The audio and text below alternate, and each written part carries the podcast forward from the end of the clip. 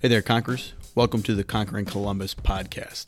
This is episode 98 of the show, and today we have Alex Fisher with us. And Alex is the CEO of the Columbus Partnership. And I definitely think you guys are going to enjoy this episode. Alex has a lot of great insights and experiences, especially into the Columbus market and where we're heading. Uh, I hope you guys enjoy the episode, and of course, we hope you learn a lot. Before we get to that interview, though, I want to ask you all for a quick favor. Uh, if you haven't already, pick up your phone and hit that subscribe button on whatever podcast app you're listening on. It really helps support our show and it'll make sure you never miss a single episode of Conquering Columbus. We also want to take a moment to thank some of our supporters. Conquering Columbus is brought to you in part by the Sundown Group. The Sundown Group is an Ohio based nonprofit that helps connect entrepreneurs to investors, mentors, talent, and capital through business pitch events, workshops, and classes offered throughout the state. And for more information, head on over to sundownfirst.org. And our last sponsor is Facilities Management Express, or FMX for short. FMX is actually founded and headquartered here in Columbus, Ohio. They're a startup software company.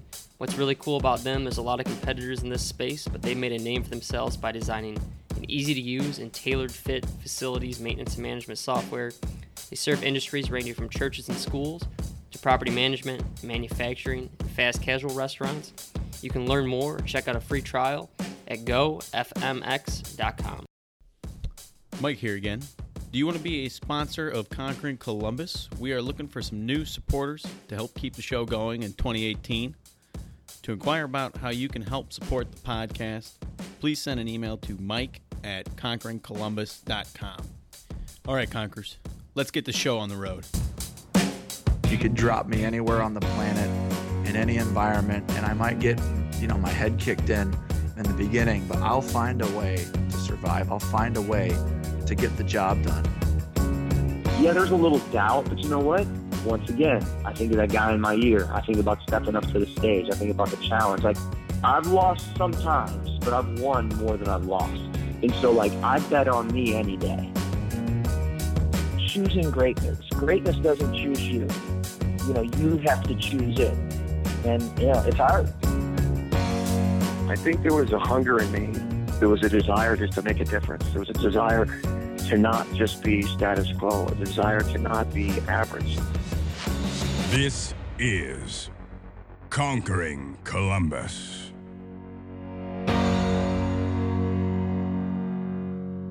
Hey there, Conquerors. Welcome to another episode of Conquering Columbus. Today on the show, we have Alex Fisher, and Alex is the president and CEO of the Columbus Partnership, a civic organization of Columbus, Ohio's top business leaders, formed in 2002 to improve the economic and cultural base of Central Ohio.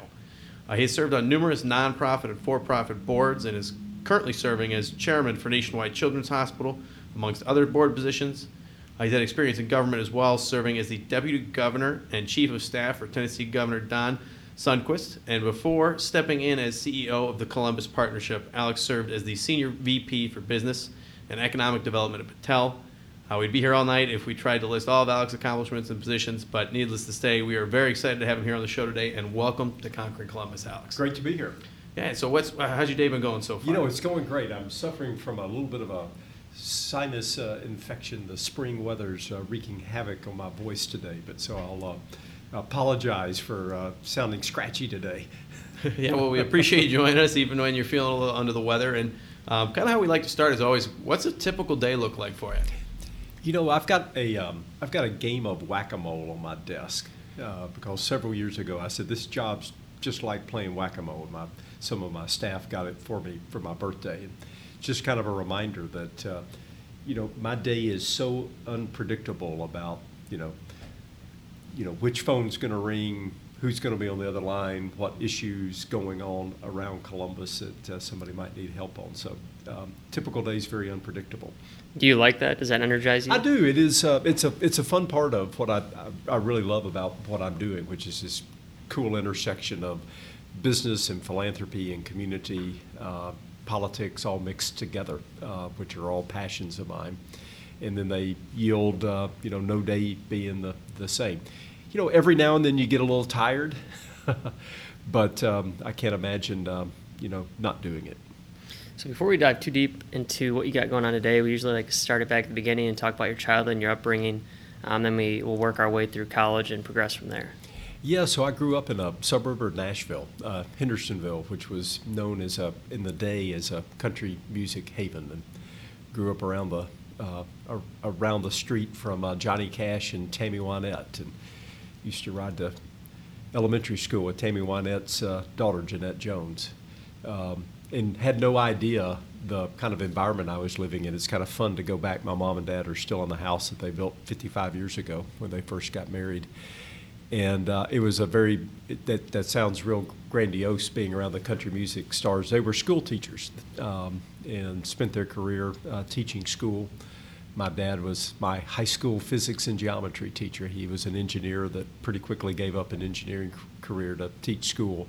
So um, we had a you know a, a, middle you know class, if not lower middle class uh, upbringing. Uh, mom and dad didn't uh, um, work during the summertime, so we spent a lot of time playing and traveling and packing up the car and driving to California and uh, you know going to the beach. Um, and we had dinner every night at home uh, before mom and dad would grade their papers for the night.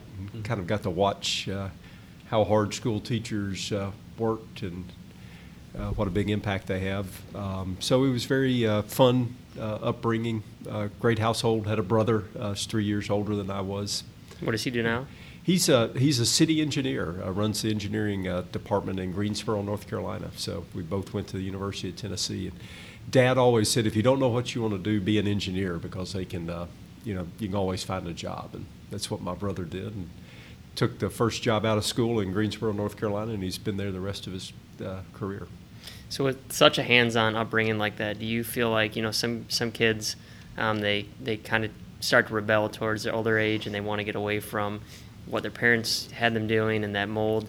Sounds like obviously you didn't take that path. But you just uh, what was your vision there? Yeah, you know. Um, uh, it, it is interesting to reflect uh, because um, I probably took at some level uh, opposite paths from from my dad.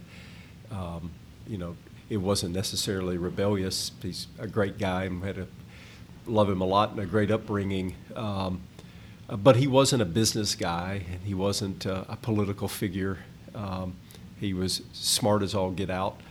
Um, uh, but my passions were elsewhere and um, I often think he he and mom probably scratch your head trying to figure out. Uh, you know, I've done a bunch of different things in my career, and uh, the idea that I've jumped around and moved around's probably never totally made sense from their perspective. But um, yeah, I think there's probably some truth. It'd be fun to see my kids are both in college um, uh, right now. It'd be fun to see if the boomerang goes in the other direction now.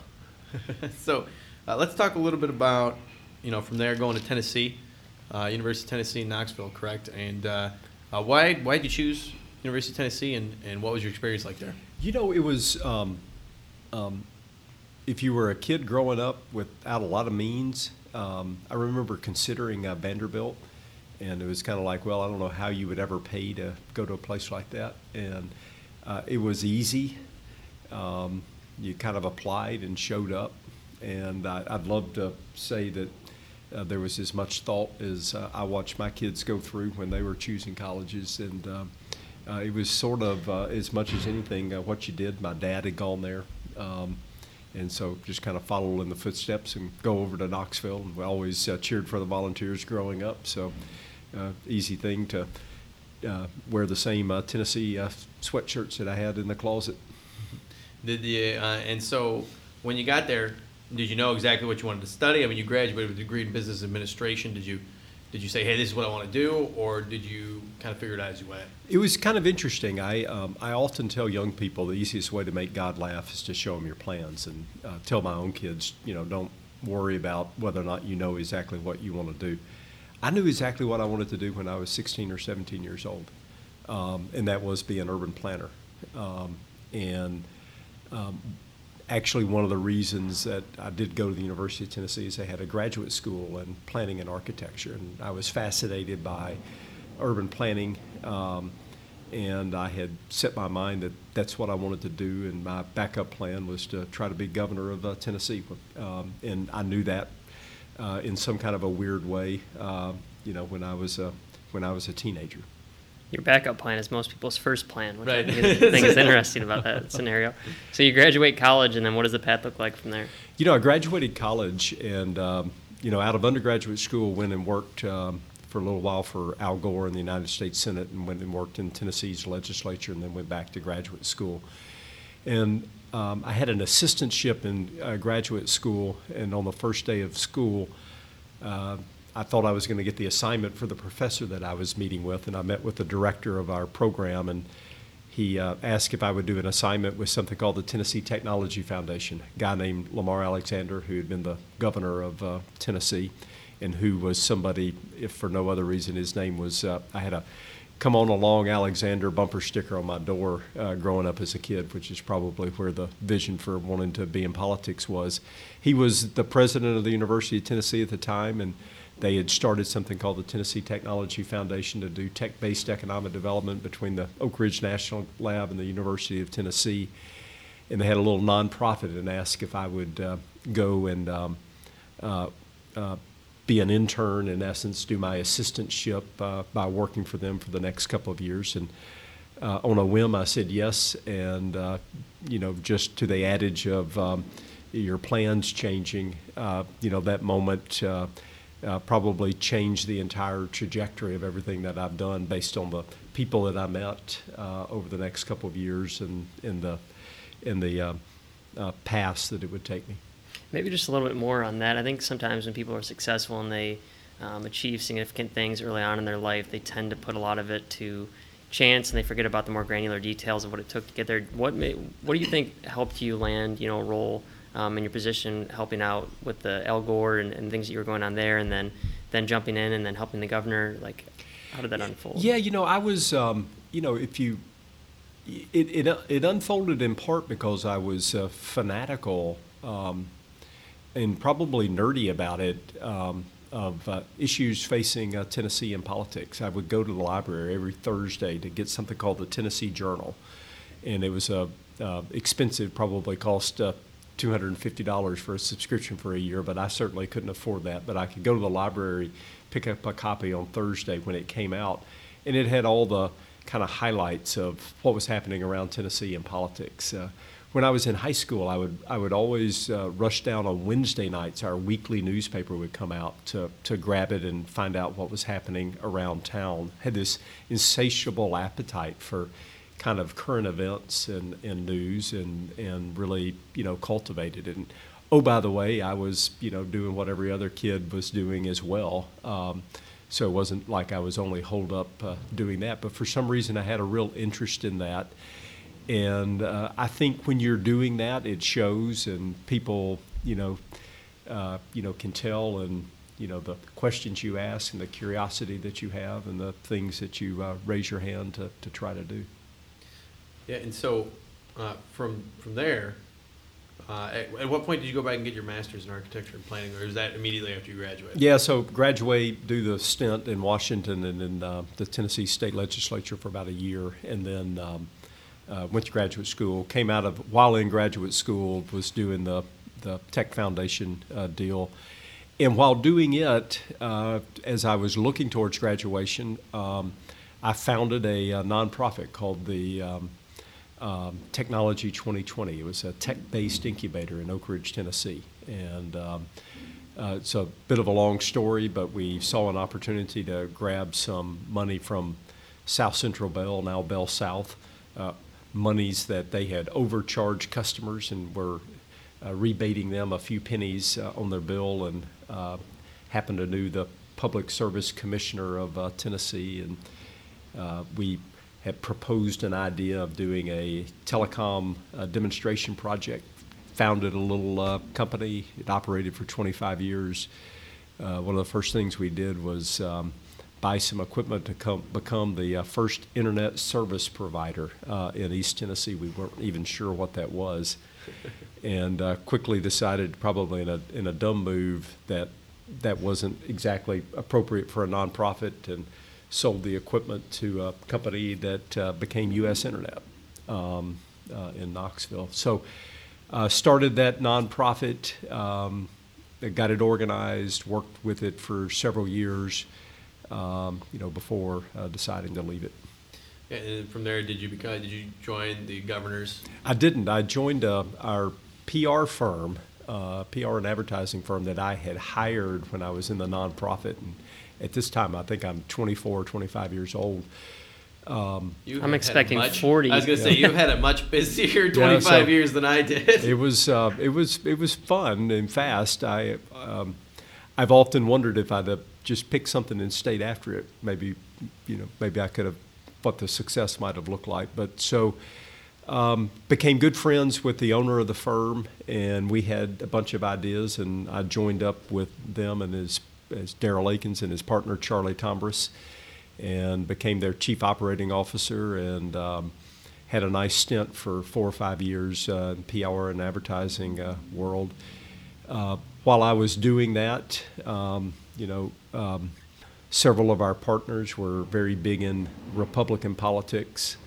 Um, now, mind you, I had worked for Al Gore uh, and um, um, worked uh, for a Democratic uh, chairman of the State House and Local Government Committee in the in the Tennessee Legislature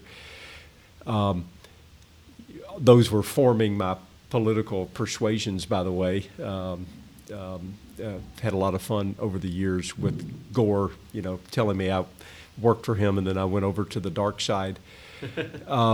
Was working around a series of Republicans who knew a guy that was running for governor, uh, Don Sundquist, and our PR and advertising firm was very active um, in his campaign uh, and working with him uh, and got to know him. Uh, even before going into state government, we had a client, um, um, Magellan Healthcare, that was interested in behavioral health, and I had a good friend whose uh, son, who was like a brother to me, had uh, passed away uh, from a suicide. Uh, that was a result of a bipolar disease, and we formed a behavioral health care company that uh, we grew all over Tennessee in partnership with Magellan. Um, so was doing the PR deal, uh, was involved in this passion around behavioral health, um, and um, there was a there was a headline in the Wall Street Journal. The governor had been elected; he was in office. We were actually doing some work with him. There was a headline in the Wall Street Journal that said Tennessee is out of business in economic development. And the governor said, We've got to fix this. And he asked me and a couple of other people to come into state government. Um, I think I was 28 at that point in time. I said, Okay, um, what's it pay? And they said it's uh, pays uh, $75,000 a year. And I said, Gosh, I have to cut my salary in half, move to Nashville, um, and uh, served uh, as a commissioner of economic development, leading the Department of Economic Development, and then in the governor's second term um, as uh, his deputy and chief of staff. So uh, had a, uh, a circuitous route um, to doing all of that. And so a lot of people never have the experience to work in, in government at all, much less as a deputy or, uh, deputy governor and chief of staff. Can you get a little more granular on your experience with with the government and what that was like, uh, and, and you know how that maybe differs from your experience with interacting with government here in Ohio? Well, I think um, I'm a big believer that um, it's valuable if you're interested in government or you work around government um, to work both in the private sector and to also work inside government. I think the time that I spent in state government uh, greatly um, has um, given me a set of experiences now that I work with government uh, to know what it's like on the other side of the uh, other side of the table. Um, you know, especially doing it, you know, where I had the kind of the wingspan of uh, 22 state agencies reporting to me. Uh, it was sort of like the whack-a-mole game. Um, every single day, something different was happening. A variety of, you know, problems and issues, in addition to what you were trying to advance on the state, were going on. And so, um, I was a bit of the jack of all trades, um, a bit of the problem solver, uh, especially when I was in the governor's office. Um, The Department of Economic Development was a little easier in that uh, it was singularly focused on, you know, job creation in the program of economic development. But even there, you are always dealing with the variety of, you know, um, Tennessee's uh, multiple counties, you know, 95 counties in Tennessee means, uh, you know, hundreds of mayors and officials that you're having to deal with, and you know they come in all shapes and sizes and uh, personalities, and so a lot of lessons just coming uh, in how to deal with the diversity of issues, how to parallel process, uh, you know, when doing those. Um, you know, the the maybe the most interesting uh, story of parallel processing for me in state government uh, crescendoed on 9/11, and uh, Governor Sundquist was out of the state, and um, you know, there's an uh, at, at some level you know, you're given responsibilities, um, and it was an intense day, uh, and we were worried about the Tennessee Valley Authority nuclear plants and the Oak Ridge National Lab, and you know, we didn't know what was going on in the world all around us. And I remember going home that night and uh, being awoken in the middle of the night with a security call uh, um, that the troopers were outside to take me back downtown because we'd had an incident in Tennessee. And we convened about 4:30 in the morning uh, in the Tennessee Emergency Management Center. Uh, and we'd had a bus driver that had had their uh, uh had been killed, had their uh, th- throat slit by a quote unquote Iranian terrorist, and the bus had flipped upside down, killed a number of people. Turned out it wasn't a terrorist attack. We didn't know it at the time. Um, we probably made all the stereotypical, not only us, but folks in Washington D.C. and the White House were making all the you know questionable stereotypical uh, assumptions, and we finished up uh, a call with the White House at about uh, 6:30, and most of the governor's senior team were around the table, and he turns to me, and he, I always kept the pocket card he called it, and that was a pocket pocket card of issues. He said Alex, get out your card. Uh, you know, let's talk about the day. And I was, and I'm sitting here thinking, holy cow! I mean, we are, we don't know what's happening to us right now. Um, the world is swirling and upside down, and my governor is telling me we're going to talk about education reform and tax reform. We're going to do the bidding on all the other things. He's because we're all convened. There's nothing more that we're going to do on that issue till we get some more guidance. Uh, so we've got work to do and it was this constant example that you always have to be parallel processing and know how to turn things on and off, uh, even when one side of the uh, of the ledger may be dealing with uh, the biggest crisis you've ever faced.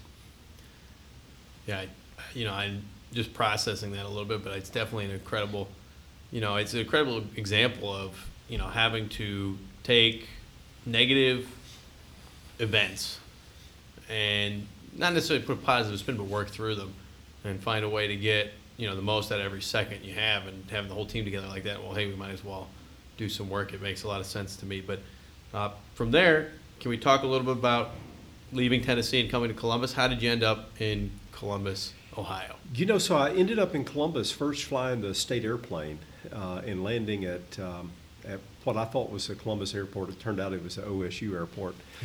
And I remember when we, we landed and we pulled up at Don Scott, uh, thinking, well, this is kind of a dumpy little airport. Um, and we came down Riverside Drive, and it was a foggy uh, fall afternoon, and we were going to Battelle's headquarters um, on King Avenue. Uh, because we were working on a deal. Uh, we had a vision of the University of Tennessee getting involved in the management of the Oak Ridge National Lab. We were trying to in state government, we were trying to raise the profile of the university's uh, research mission and uh, its engineering school. And we had a vision that if we could get into the co management of the laboratory, um, like the University of California system did some other national labs, Lawrence Livermore, Los Alamos National Lab, that that would be a route to do it. And we were interviewing uh, partners, and I was in Columbus to kind of do the final conversation with Battelle. And that night, uh, we went to uh, a restaurant. This was probably in 1997, 1998. We went to a restaurant in the short north. I remember it very well. It's called Rigsby's. Um, it was fairly new then, doesn't exist today. Uh, it was a great restaurant with a good vibe. You walked out into the short north, and and the arches didn't work. The lights didn't work. I don't know if you remember this, but I remember having this impression. Well, those are interesting arches, but what's wrong with the lights? And they said, "Ah, there's something wrong with the contractor." And I was staying at the Hyatt Regency, and it was a nice fall night, and I, we had done a celebratory dinner because we had decided to partner with Battelle. And I said, I'll walk to my hotel. It's only a few blocks from here. And they said, Oh, you can't do that. It's a war zone, literally. Um, and the short north was nothing like it is today. Uh, they drive me back to the hotel, and there's still a state penitentiary where the um, train station, where the um, where the arena district is today. And that was my impression of Columbus. And I've often thought if you if you'd done the first trip today, uh, how different the first impression would be, uh, because that same 20-year time period is really the tale of uh, Columbus's uh, evolution.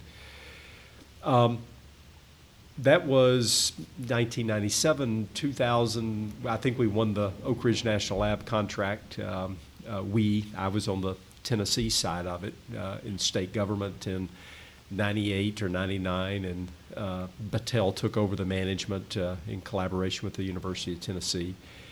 And in 2001, I think, um, I was having a dinner with the executive vice president of Battelle, and we were reminiscing and talking about the future. And I was telling them about a job that I had accepted uh, to become the uh, number two uh, at a company called Corrections Corporation of America. Um, and uh, I had 400,000 shares of stock options and uh, one hell of a contract that I was really excited about, uh, literally the millions of dollars that I was getting ready to make. And, and this guy's name was Bill Madia. He said, Gosh, as exciting as that is, I always thought that maybe we'd do something together uh, at Battelle. And one of the uh, uh, few pieces, but it was a good piece of uh, uh, advice, uh, great advice from my former wife, mother of my kids, gave me. She says, I can't quite figure out how you're going to wake up every day. I know you're going to make a lot of money um, managing private prisons. Um, and I decided to dump that offer. I still sometimes look at the stock market and do the calculation of, you know, what the stock's worth today. Uh, but I never looked back and joined Battelle, um, a fabulous uh, organization um, with a great mission. Um, started at the Oak Ridge National Lab, then ultimately, uh, you know, moved to Columbus. You know, by the way, I still, on occasion, will stop by Green Lawn Cemetery, which probably sounds like the strangest thing that anybody would ever do, and go by the uh, Battelle uh, mausoleum there and um, they're great writings. Uh, one of the great organizations, great stories of philanthropy, taking a million dollar gift to, in his will to form an institute to further the purposes of mankind through research and development and the education of men and women in philanthropic giving uh, in Franklin County.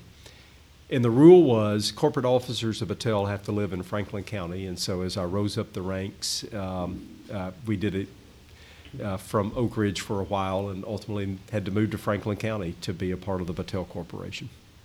So I think what's most intriguing to me about your story and what I, you know, I mean, like the most about it is that you're not driven um, by the money or external things very much. It seems like you're, you know, driven very intrinsically, and there's something inside you that was more wanted to be passionate about what you were doing. Um, I guess, you know, what do you think that is at a deeper level? Like, obviously, doing good things for other people usually makes you feel good, but it doesn't always motivate people to completely change the trajectory of their career away from millions of dollars. I think I learned this from my dad. My, my, my dad grew up um, in a fairly wealthy household, and his father had passed away young. He inherited some money and enabled him to be a school teacher and still, you know, have a good life. And I watched him, you know, never care about money. I watched him live in the same house. It was a little modest house, and he could have sold it and done a lot of other things. And and by the way, um, um, I, you know, it's almost embarrassing to think how much more money I have made. So I've done, you know, well even uh, without, you know, just going crazy. But always kind of rooted in, you know, you know, doing good for others. Um, and I think I, th- I, think that comes in a lot of different ways. Um, you know, I have a lot. Of, I, it's it's weird, but I have a number of friends um, and colleagues, both in Tennessee and Ohio and elsewhere, that are billionaires. And uh, I somewhere along the line figured I would never be a billionaire, but I could have a billion dollars of impact um, in my community and with my passions. Um, um, and oh, by the way, I'm you know um, you know, I'm not completely uh, modest. I, you know, do enjoy making a buck or two and, uh, you know, doing some entrepreneurial things. But it's never been the driving uh, factor. And uh, I, I, think it's probably, um, you know, my mom and dad that um, I could trace that back to. Yeah, so let's talk a little bit about, I mean, was there any particular experiences at Battelle or during your time from, you know, leaving the governor's office to to the end of your time at Battelle? Any particular experiences, mentors uh, that shaped your your future career as part of the Columbus Partnership or your future path in any way? Yeah, you know, when I when I um, when I left Tennessee and joined Battelle, I was well. When I joined Battelle, I was in Oak Ridge. I actually thought I was going to run for governor, um, and sort of tried for a little while uh, before uh, deciding that wasn't in the cards. Um, I remember the meeting with a series of political advisors, and I was kind of a pro-life, um, anti-gun, um, tax reform uh, uh, Republican, which meant in a lot of people's eyes uh, I wasn't much of a Republican. Yeah, you're too moderate. and um, I was right in the middle of the road, uh, Howard Baker Republican or Lamar Alexander or my good friend Bob Corker, and I'm worried that um, the world of politics is losing that moderation. And as a moderate Republican, you couldn't win the primary. Um, literally, I had the plan to raise some money. Uh, I had been, uh, in part, uh, an architect of the failed income tax uh, proposal of our Republican administration, working with the Democrats. Um, I had the title of a rhino, Republican in name only, by what was didn't really see it exactly, but it was you know fast moving Republican Party to the right, mm-hmm. um, but knew that it wasn't in the cards for me, and decided to really buckle down and kind of work on the business world. And that was when I moved to Columbus. I was uh, involved in Battelle's venturing investments, our intellectual property. I was traveling 200 nights uh, a year, 100 nights in, a year in Asia. We were starting up, and I founded uh, something called 360 IP that was doing intellectual property management for Asian based uh, organizations, and kind of had my nose in the grindstone of uh, the business side. Candidly, had um, a little bit of a bad taste in my mouth from the political world. Um, it wasn't the the best of exits, um, you know, in that um, still had not quite done exactly everything that I might have wanted to in the in the political world, but I was comfortable with it, and just kind of moving on to uh, to a different era. So.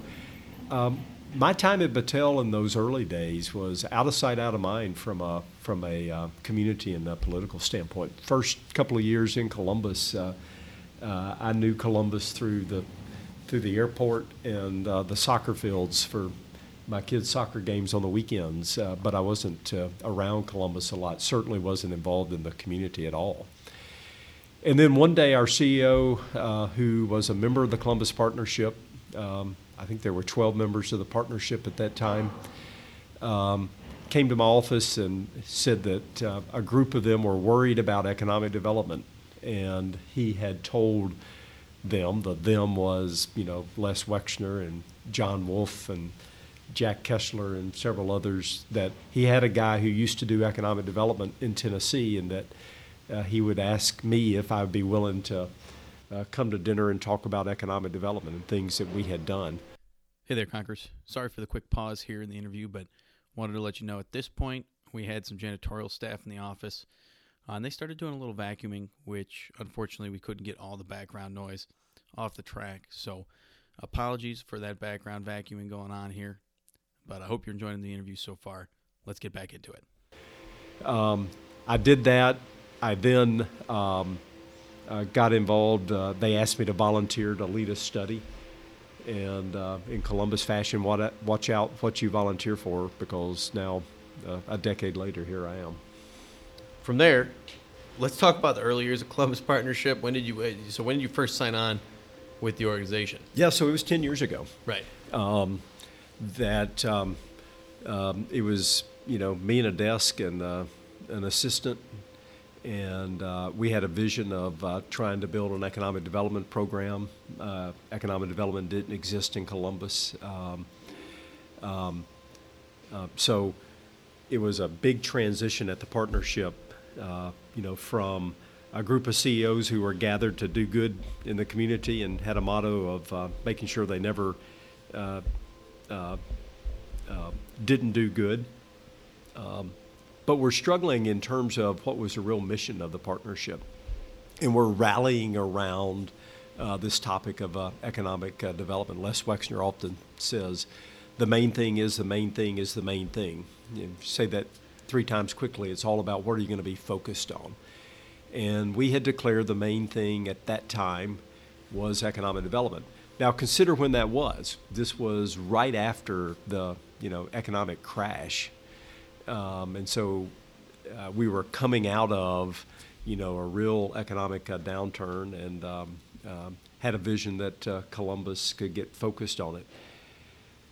Now today, the partnership's gone from you know 12 to 70 CEOs that leave their selfish interest at the door, bring their community interest to the table. We built Columbus 2020, raised tens of millions of dollars for what is now recognized around the country as, you know, if not the number one, one of the top economic development uh, organizations in the community. Uh, last several years, we've been the fastest growing city, greater than a million people. Um, and uh, we are really, you know, on fire. Just won the Smart Cities uh, program you know, any number of uh, economic uh, development uh, successes. Uh, so it's been a fun ride. Uh, it's not all about us. it takes a village, and the whole community's, you know, been working hard to, you know, continue to up our game here in Columbus. So, what does the future look like for you and your team at the partnership, and what are some initiatives you guys have working on um, in the near future? Well, you know, look, we're we're asking ourselves a question now. You know, I'm asking a decade later or eight years after forming Columbus 2020. This year we'll surpass all our, our goals. We'll hit eight billion dollars of capital investment, and 150,000 net new jobs, and personal incomes are at an all-time high. Um, we're asking where do we go now from this new platform of success? Um, and we toyed with this saying of uh, we're at the end of the beginning. Um, and at some level, I feel like we're just getting started. Mm-hmm. Um, it was hard to see it uh, that way 10 years ago, um, but you look around the city and you look at uh, the vibrancy of downtown and cranes that are everywhere. Nobody would have ever thought we could have beat out all the cities that we did for the Smart Cities win. You know, we damn well nearly won the Democratic National Convention experience. Columbus has the Super Bowl of um, uh, conventions in a few years coming. Uh, we just hosted this fabulous uh, women's uh, NCAA basketball tournament. Just you could go on and on and on. Uh, Columbus is on a roll. So we're asking ourselves the question: uh, How are we going to reinvent ourselves? What are we going to do? How are we going to up our game? because oh, by the way, there's cities all over the world that are also upping their game. And so this has been a big year for us of introspection to, you know, to say, okay, um, uh, we can declare victory, but we're not done. Uh, so uh, we're kind of declaring uh, victory on the first inning uh, or maybe the first quarter. Right. Um, uh, but we've got a long way to go. Um, and I think our future's extraordinarily bright. I think we are planning and shaping the great new American city and redefining what the American city is and what it means to have CEOs who collaborate uh, uh, with great mayors and great governors, and how you can get things done uh, at the city level uh, when Washington, D.C. is in total dysfunction. Uh, it's not a political statement, it's just simply a fact. Mm-hmm. Um, and uh, I think this power of cities, which the Harvard Business School writes about, they, they teach the Columbus Way, a business case study to leaders all over the world about how city leaders in the public and private sector work together uh, to get things done. Um, I think the future is harnessing that uh, for continued growth. Um, I think we're going, we've grown now for 2 million people. We're going to grow to 3 million people in the next decade or 15 years. Um, I don't doubt it for a second, but I, I also think it means we've got to be thinking differently about how we plan our city. Um, you know, we're sort of 20 minutes from everywhere in Columbus. When we lose that and have hour commutes like Austin does, game over uh, from an economic uh, development standpoint. Uh, and increasingly, we have to acknowledge that uh, not everybody's uh, uh, enjoying the successes. Um, we have to look ourselves in the mirror and say there's our, a, a, bigger and bigger divide of have and have nots, and that we need prosperity for everybody. Um, and that's not uniquely to Columbus, but I think a place like Columbus is uniquely positioned to to do that. We, we've actually been saying uh, uh, economic development being our mission uh, or economic prosperity, we're now saying economic prosperity for all. And what's inclusive economic development going to look like? We haven't completely figured it out yet, and I'm not sure that we ever will, um, but we're constantly playing with it and tinkering with it. And this year in particular, as we kind of hit the goals of Columbus 2020, we're really focused on what comes next. What about personal goals? Like, I mean, for your you know growth and development, looking forward. Um, you know, you said you have some kids in college, family wise, and, and what kind of motivates you to wake up in the morning?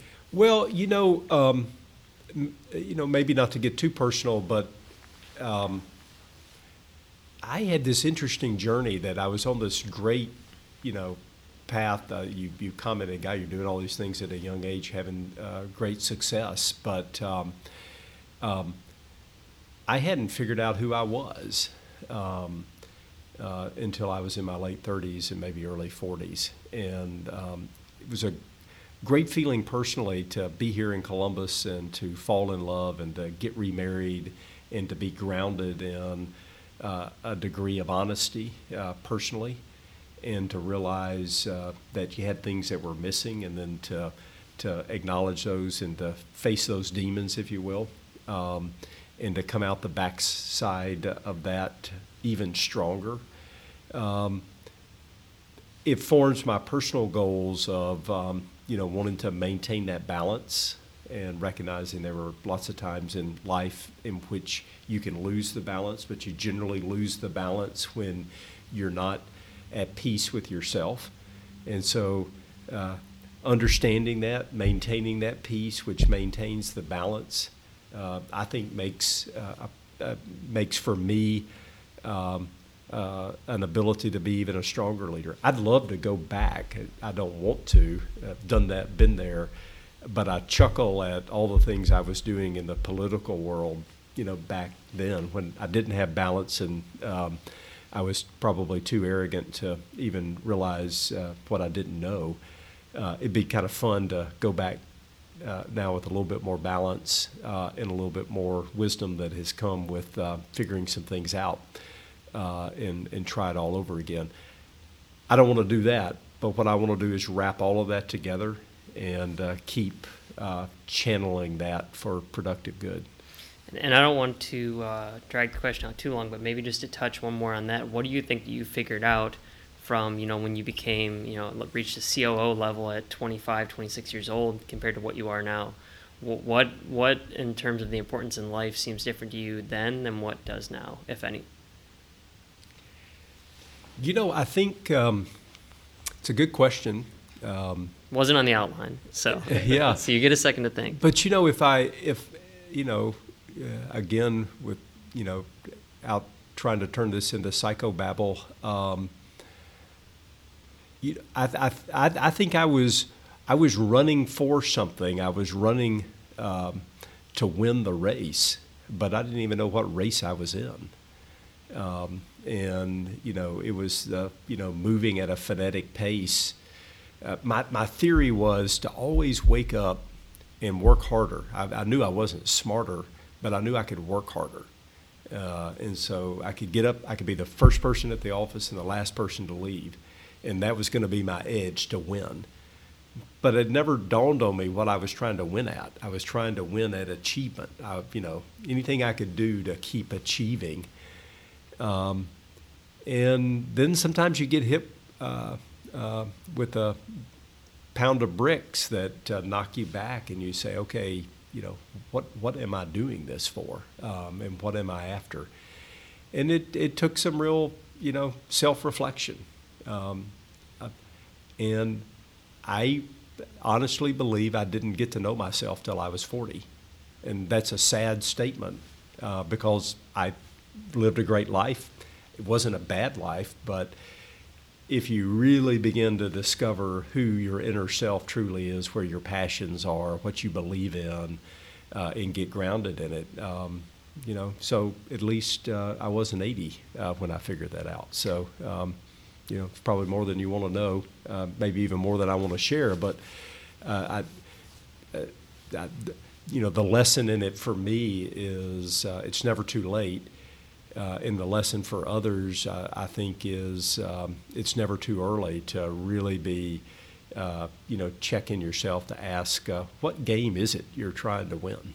Yeah, it's not it's not too much for us, and I appreciate your vulnerability on your end. But I think that uh, you know to hear someone that's reached the level of success you have, but not only reached the level of success you have, taken multiple paths in life that weren't necessarily um, the ones that some people who are motivated by other things might have taken, to understand when he's reflecting back on things, you know, what really became meaningful and um, what he learned throughout the course of his life, I think is, is immeasurable to people. Yeah, I had a partner that challenged me. My wife uh, at that point was my partner, um, and to be vulnerable and to realize that you can have somebody that can really challenge you, rock you to your core, uh, you know, help you to, you know, become better. Uh, and challenge and demand you to be better, um, you know, was a part of that learning and process for me as well. Yeah, and I think it's hard because sometimes you're afraid to admit you don't know what you want, right? It's tough when you're, especially when, you know, you're just out of college, you're supposed to know exactly what you want to do, and, and you're supposed to go on this life path, and you got it all laid out, but really in your head you don't have any idea what you want to do. Easiest way to make God laugh is to show him your plans. Did I tell you that I knew exactly what I wanted to do when I was 16? and how ridiculous is that, mm-hmm. by the way, to bring this full circle? Yeah. I mean, who in the world knows what they want to do when they're 16 or 17? Well, I did. I wanted to be an urban planner. uh, I was the president of our student body in high school, and I led the charge at City Hall to keep the antebellum home next to our high school from being torn down to become a Walmart and we won. And I went to city council every Tuesday night, and I would stand up and citizens comment. And I got very interested in uh, in planning and uh, the urban fabric of a place.